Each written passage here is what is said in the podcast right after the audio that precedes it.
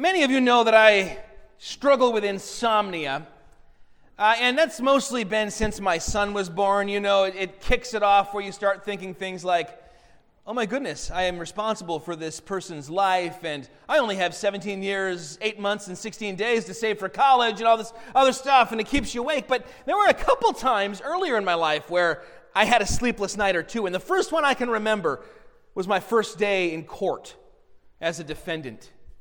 Really my only day in court. I mean, I've, I've lived quite a life. It was traffic court, and it was for a ticket that I got, and I knew I didn't deserve it. This off-duty cop followed me back to my apartment because of something I had done that he didn't like, and he gave me a ticket, and it was all out of sorts and shady, and I, I knew I would win, but for some reason, as I lay there in bed, my mind started going through, what am I going to say? And what if he says this? And what if the judge says this? And what if, and, and by the time morning came, I was so unrested and frazzled as I stood there in the in the courtroom and, and made my case. I thought, how on earth does anybody get out into a court day after day? And wasn't yet used to talking in front of crowds.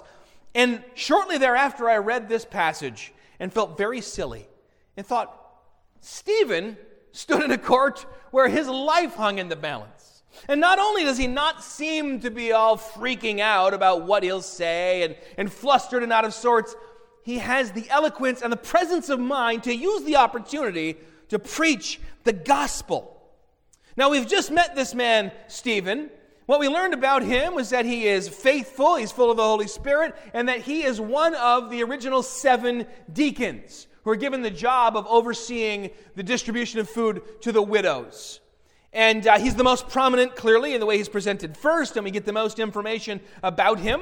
And we find out here in this long passage uh, that Stephen is seemingly not kind of worn down by the ministry of the tables that he has to undertake, in addition to whatever his vocation is, but rather he's energized by it. He's, he's given more power and, and more desire to go out and serve people in different ways. And so when we see him at the beginning of this text, he's among the people doing great works and miracles and wonders. Then we find him in the synagogue and then before the council, the Sanhedrin, defending the faith against the attack of the religious leaders. And then we find him actually becoming the greatest thing you can be as a Christian, the the martyr of the faith, and he is the first martyr of the Christian faith, giving his life. Stephen was always ready to use any gift that he had for the glory of God and for the building up of the body, and so we see his gifts expanding manifold. When he's faithful with little, he's given more. The deacon becomes uh, an apologist and a preacher and a miracle worker and ultimately a martyr and a saint who is looked up to by so many for inspiration during times of trouble.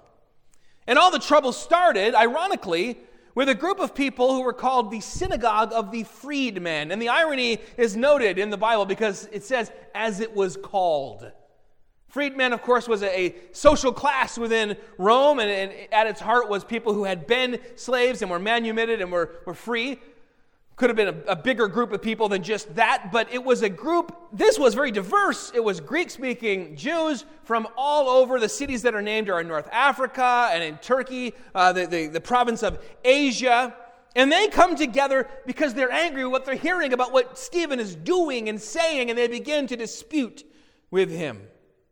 And even though they're called the Synagogue of the Freedmen, they make it clear that they are slaves to wrath and sin and anger and hatred.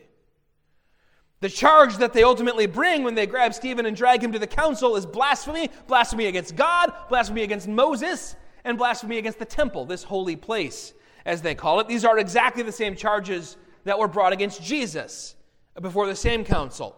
And just like before, they employ false witnesses, paid witnesses, to try and ensure the outcome of the trial.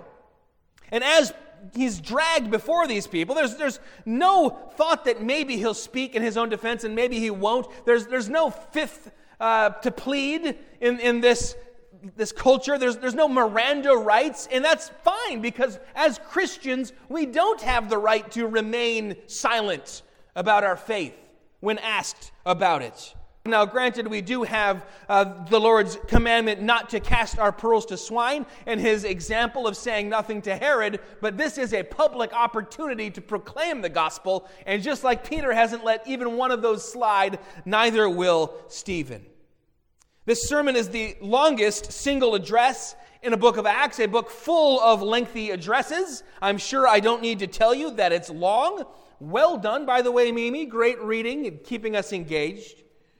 But we see that it's a different kind of sermon. Not only is it longer than what we have recorded from Peter, but, but it's it's finally something else. Peter likes to give variations of the same thing. And, and he has his way of doing things. He'll answer the charges against him and weave in the gospel. Well, Stephen, perhaps because he's got a different mindset as one of these Hellenistic or Greek-speaking Jews, he just starts at the beginning of the Bible and walks him through the gospel from the beginning and weaves in an answer to the charges here or there. It's kind of the opposite. And as he goes through this sort of annotated history of Israel, he emphasizes just the right things. God's blessing of Abraham before there was any physical land and apart from it. That the, the land isn't really the core of who they are. The blessing of the patriarchs by Joseph before there was any temple. And, and how Joseph, who blesses them, is the very one whom they rejected, foreshadowing what would happen with Christ. And, and then he turns to Moses himself, portrayed as the least likely possible deliverer, whose leadership and authority they rejected more often than not, again foreshadowing how they would reject Jesus, how he had the stone that the builders rejected would become the cornerstone, and how they turned easily to idolatry, and how that was a practice they brought with them into the promised land. And when we read this beautiful, incredibly well-organized, well-executed sermon, it's easy to forget that he gave it in front of people who despised him. It's easy to imagine him here in a pulpit with people listening attentively, nodding along, saying, yes, exactly. He, he's able to, to make it through this thing, not dealing with, you know, the, the, a guy about to nod off in the fifth row, or, or you know, like a, a teenager with their phone down here, going through Instagram, thinking, oh, he has no idea what I'm doing. No, no, no, this isn't the usual. This is people who despise him and hate him, mocking and jeering and heckling and shouting and spewing venom, trying to, to distract him and derail him and, and break him. And this grows until it becomes an actual mob of teeth-gnashing murderers. And yet, it's clear, as you read the text, that he remains calm and cool and clear in his presentation. I can tell you from having preached a number of times, Uh, hundreds probably at this point, at the rescue mission, where there are people there who don't want to be there, but they want the, the meal, and so they're there. Or at least I can tell you the same thing, I think, probably about uh, the women's mission, where she often teaches that, that it's distracting when you say the name of Jesus or you proclaim the gospel and someone sighs or chuckles or rolls their eyes real big. It's, it's hard to stay on task. I can't imagine how it is. That's Stephen then. When he knew that, that they weren't just rolling their eyes, no, they were they were. It was, he was stoking the fires of their anger with every word, but he would not stop. He doesn't lose his temper and begin to condemn them and shout oaths at them. He doesn't back off and couch his words so that he won't offend them. No, he takes the sword of the Spirit and, like a scalpel, applies it to their hearts. How is he able to do this? Had he perhaps rehearsed this sermon so many times that he could give it in his sleep, and so he didn't have to worry about it, it was just on autopilot? No. We, nobody, listen, it says they seized him. All right, there's, I, I don't have a ton of experience with seizing people, but I know you never like tell someone, tomorrow at two o'clock we're going to seize you, right? Seize him is always in the moment. They boiled over with anger, and someone said, no, don't let him get away this time. Enough. And they grabbed him. He didn't have a chance to prepare his remarks. Was it perhaps just that Stephen was made of, of good stuff? That, that he was a hero of the faith of his own right? In verse eight, we're told he's filled with grace and power. Maybe that's just who he is. He's got more grace and power than us. We're told in verse ten he's filled with wisdom. But go back to last time, verse five. What are we told? He's a man full of faith and the Holy Spirit. And that is the answer to how he can give this address in these situations and not break. We're reminded again and again that he's filled with the Holy Spirit right up to verse fifty-five, where he looks up into heaven at the, the moment of death and sees it open up. And we're told again that he's full of the Holy Spirit and he sees God in his glory and the Son of Man at the right hand of the Father. Like Peter and John, he is undoubtedly thinking about the words of Jesus, the promise from Luke twenty-one. They will lay their hands on you and persecute you, delivering you up to synagogues and prisons, and you will be brought before kings and governors for my name's sake. This will be your opportunity to bear witness. The Greek verb there is martyreo, to bear witness, to martyr, to become a martyr. That's ultimately where we get that word martyr. Settle it, therefore, in your minds, Jesus said, not to meditate beforehand how to answer. For I will give you a mouth and wisdom which none of your adversaries will be able to withstand or contradict. It's the Holy Spirit that gives him these words and this comportment as he speaks. Now, if you are quite certain that all signs and wonders and miracles have now ceased, well, then you probably shouldn't pay much attention to Luke twenty-one, twelve to fifteen and that promise. But if you believe God is still doing miraculous things among his people, you are able to hang all your cares on this promise anytime you have the opportunity to proclaim the gospel to a hostile audience, even if it's an audience of one. In fact, in that moment, your main goal is to get out of the Holy Spirit's way and lean on him and trust in him. This is why I never really prepare a sermon. Right? Half the time I start sentences, I don't even know like how the word the path of how it will come for to the end. I'm kidding, no. If we have the opportunity to study, we ought to study.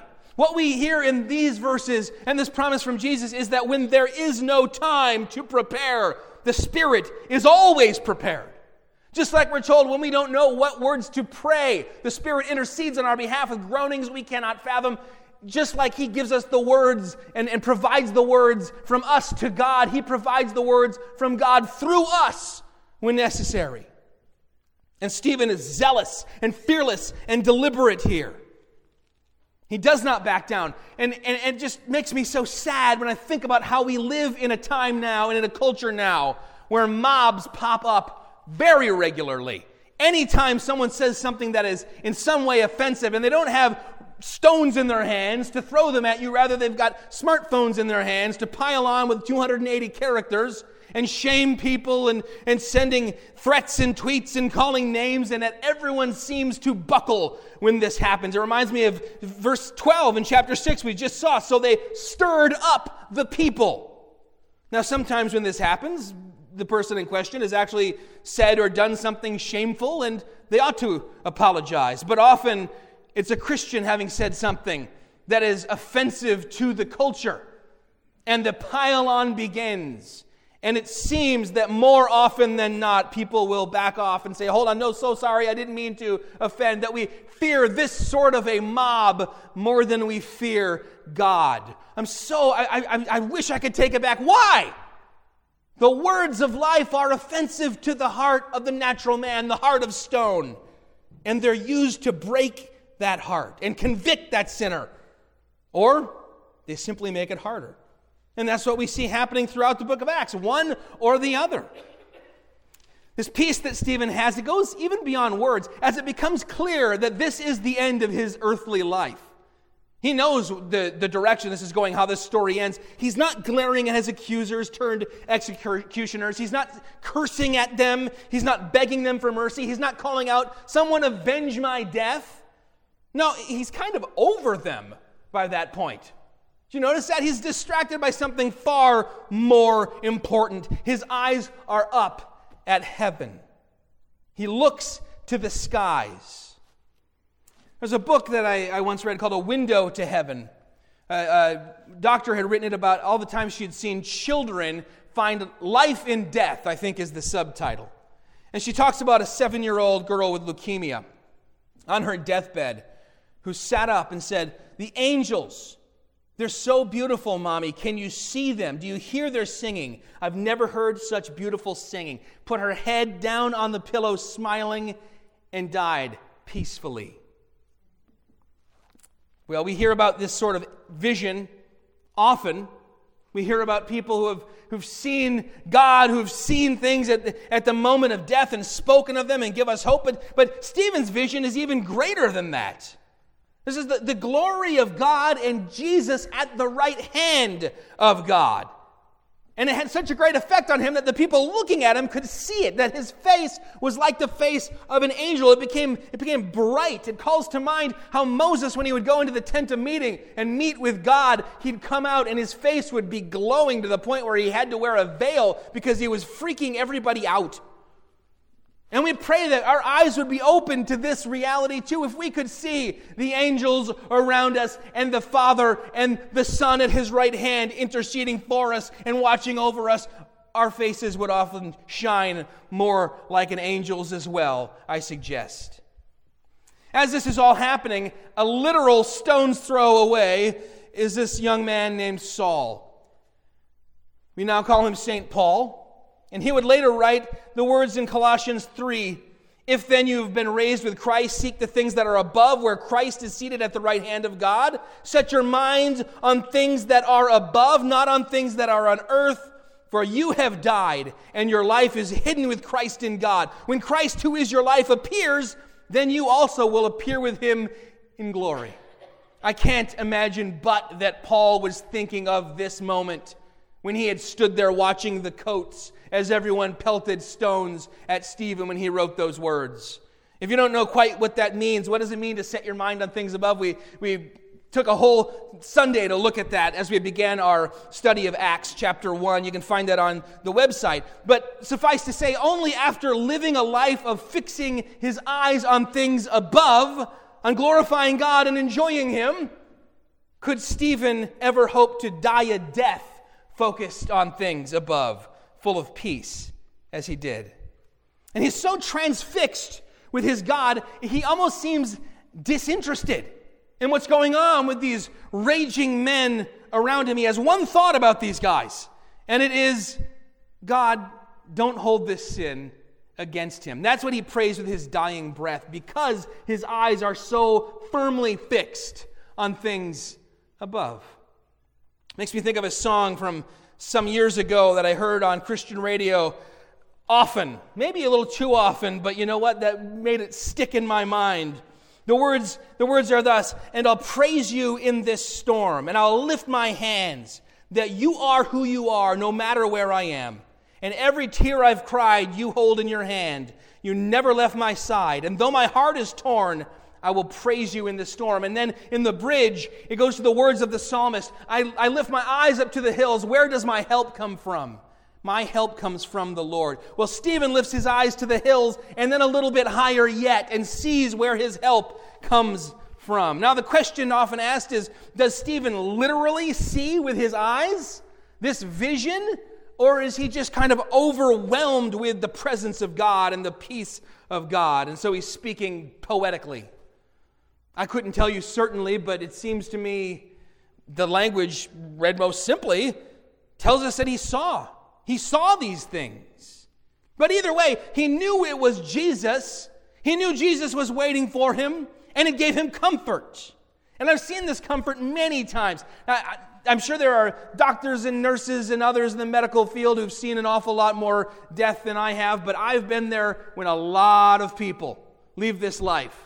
And I have seen so many times people with such great peace. And sometimes they will look up and they will gasp and they will smile. Sometimes they will simply solemnly say, I know where I am headed. And I have seen many, many very peaceful deaths of those saints who knew where their hope was, where their help comes from.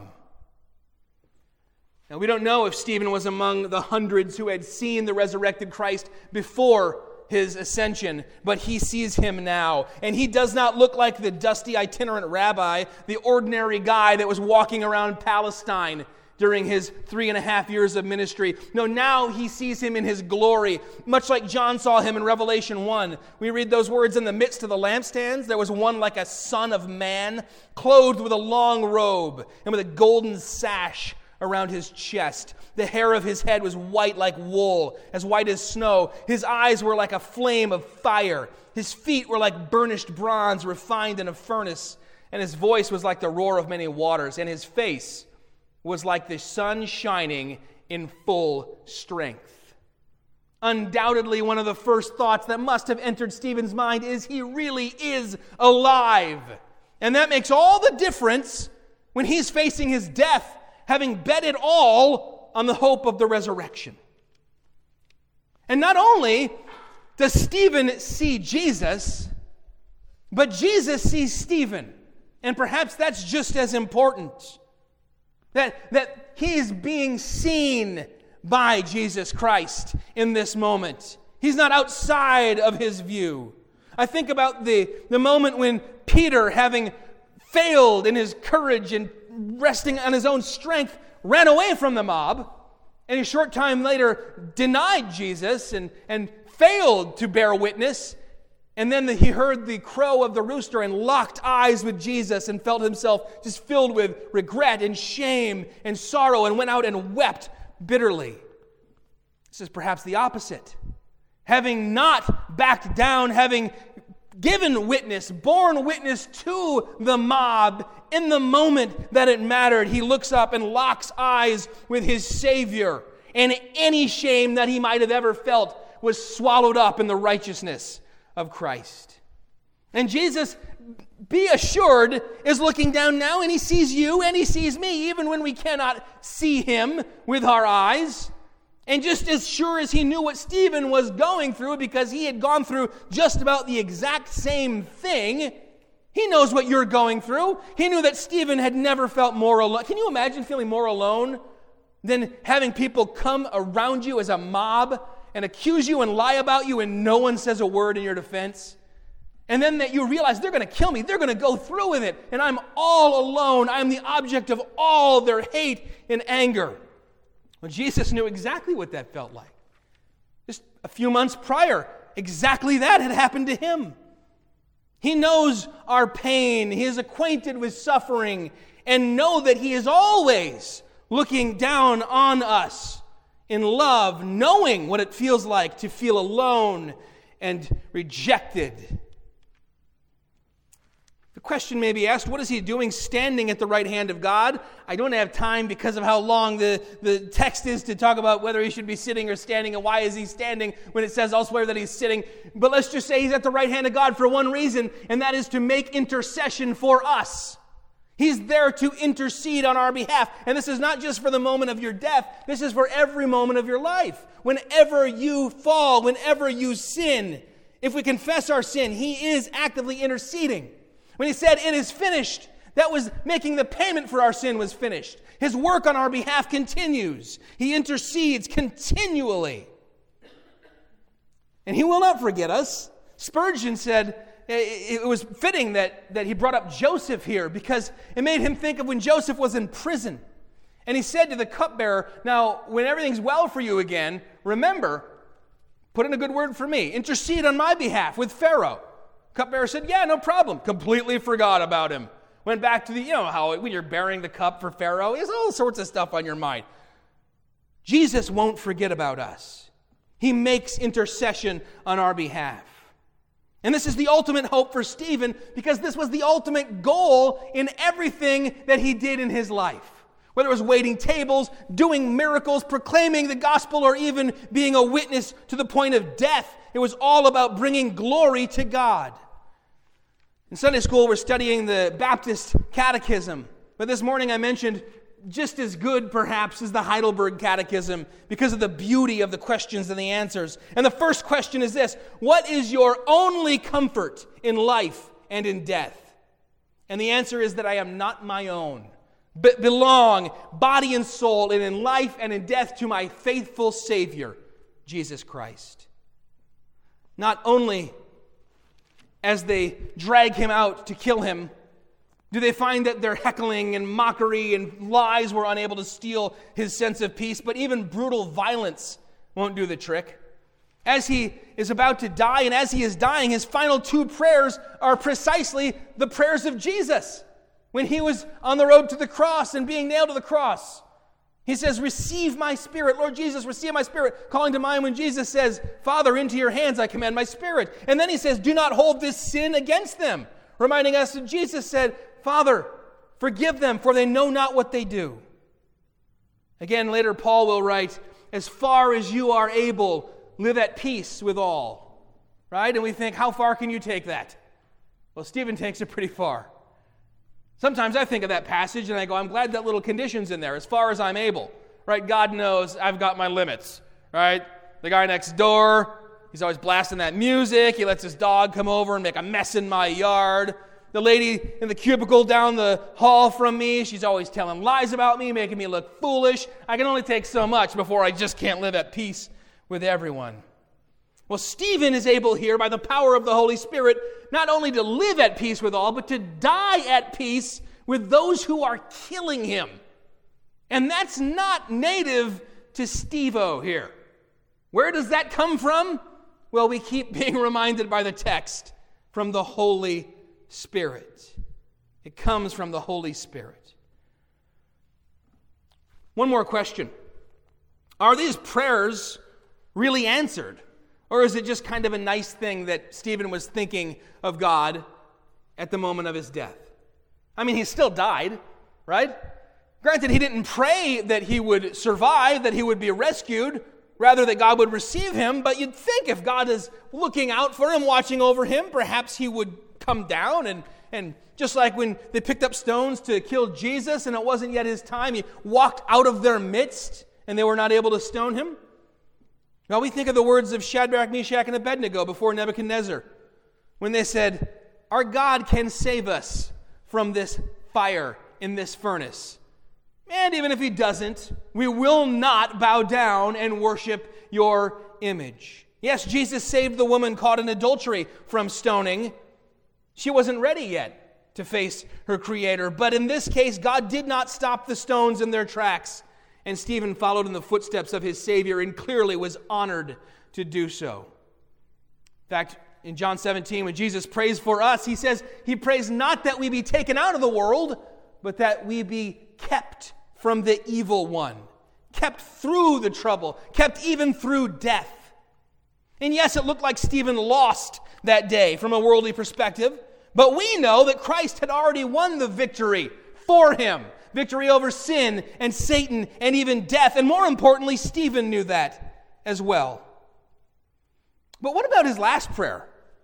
"Father, do not count this sin against them. Do not hold this sin against them." Is that just Stephen being nice? Or is this something that he really prayed and God really heard and God moved his hand and answered it?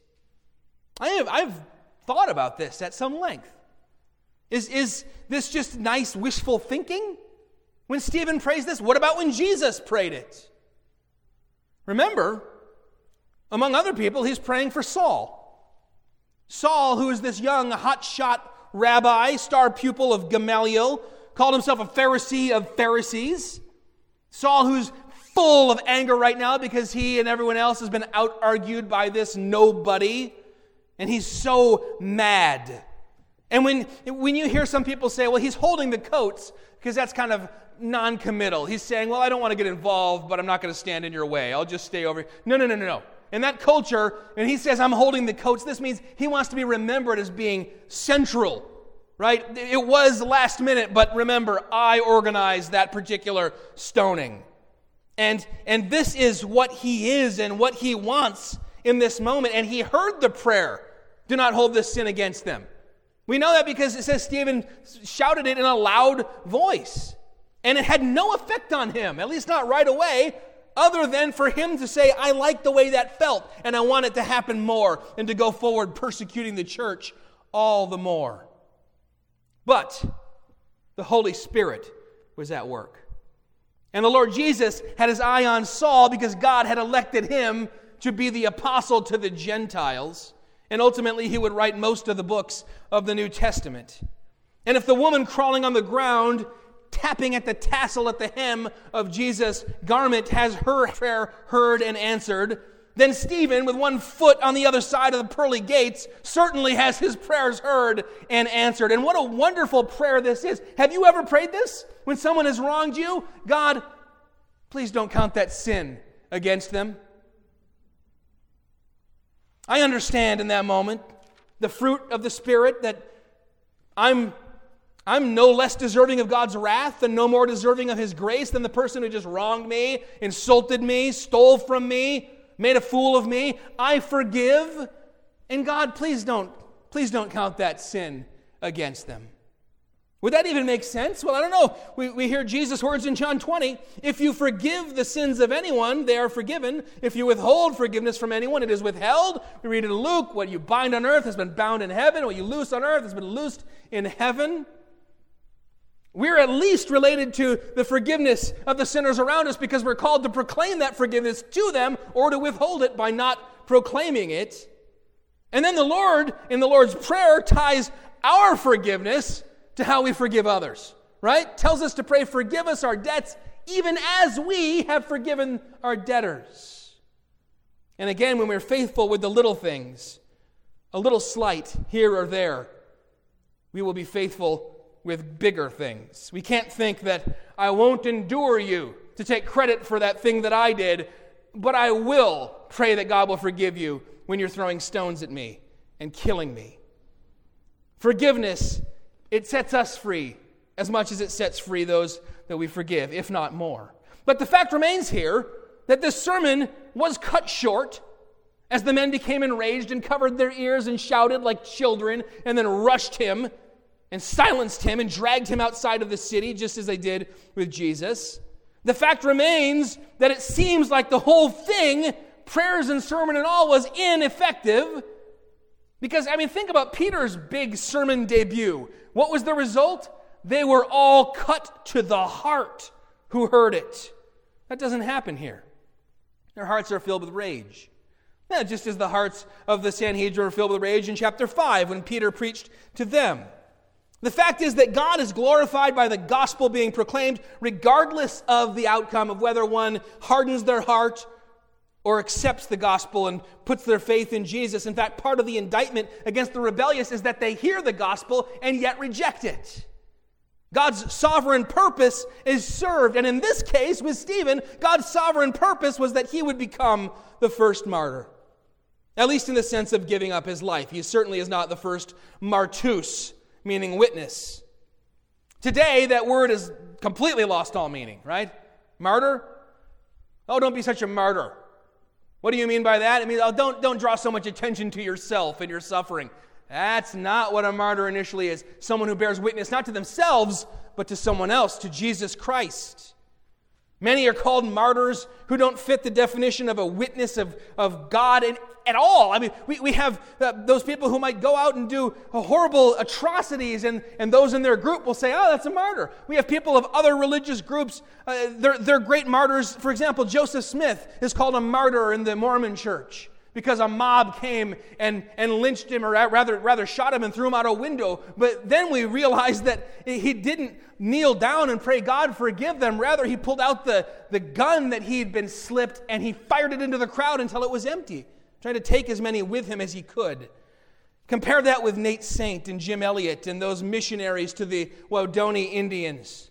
They had guns in their possession when they landed there to bring the gospel to this unreached group, not to shoot anyone, but because they said to their wives, worst case scenario, if they get too aggressive, we'll fire the guns in the air and they'll leave and we'll get in the plane and come home. And when that group of Indians came and began to spear them to death, no one pulled out his gun and shot anyone. Instead, they became true martyrs. And when they died, their wives, their sisters said, we forgive you, took their children and moved into that very same community and brought them to faith. And two of those present, Dawa and Kimo, Kimo is one of those who actually did the spearing of these men. Later, after they came to faith, would tell them, tell their Rachel Saint and Elizabeth Elliott, that after the missionaries had been killed, they were in two different places, this woman and this man, and both of them heard singing coming from above the trees, and when they looked over in that direction, saw lights shining. And this is where the title of the book comes from, Through the Gates of Splendor. They determined this was them going home to the greeting of an angelic chorus. We hear that and think that's what martyrdom looks like, to be a true witness. We think of Bonhoeffer being taken off to the gallows from a concentration camp, saying to his friend, "Don't worry about me. This is the end, but for me, it's the beginning of life." And we are all called to be martyrs. You don't have to die to be a witness. We're all called to be faithful. In fact, in Acts one eight, what does Jesus say? You will be my martyrs. And here in Jerusalem and Judea, Samaria, to the ends of the world. The last little section here, the last little sentence is, then he fell asleep. A euphemism for death used outside of the church, but with more meaning inside of the church. We all want to die peacefully, I think, or most of us do. And when we say that, we mean in bed, surrounded by loved ones, whispering and holding our hand. And yet, Stephen dies peacefully. He falls asleep on the hard ground, his body broken and mangled, surrounded not by loved ones, whispering sweet nothings, but rather by his enemies, cursing his name. And yet, he dies peacefully. The comfort and the joy we have in Christ through the Holy Spirit is not dependent on our situation, our surroundings, our, our circumstance. Though outwardly we are wasting away, Paul will write, yet inwardly we are renewed day by day, so that our light and momentary troubles are not even worthy of being compared to the glory that is to come. And why is it that Christians are said to fall asleep? Because we are going to wake up at the sound of a trumpet. It's a good way to wake up. Hope and comfort that goes beyond anything that the world could offer, and is far beyond anything that the world could take away. That's what the gospel offers for us. And the hope, the comfort that we will overcome to the end. Not be taken out of the world, but be kept in the world and kept from the clutches of the evil one.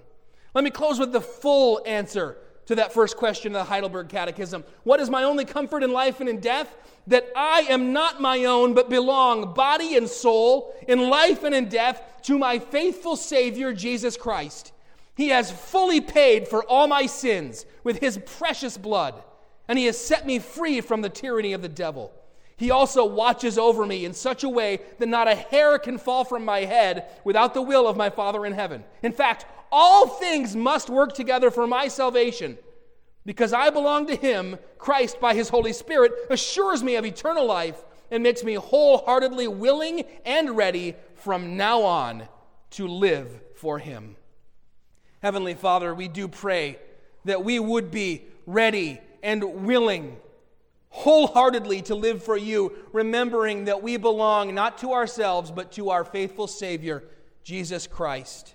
In life and in death, in body and in soul, that, Lord, we would be witnesses, that we would not back off and apologize when we've offended the world and the mobs begin to gather, that we would look up and set our eyes on things above and trust that you are there at the right hand of the Father, making intercession for us and ready to welcome us home if it should come to that.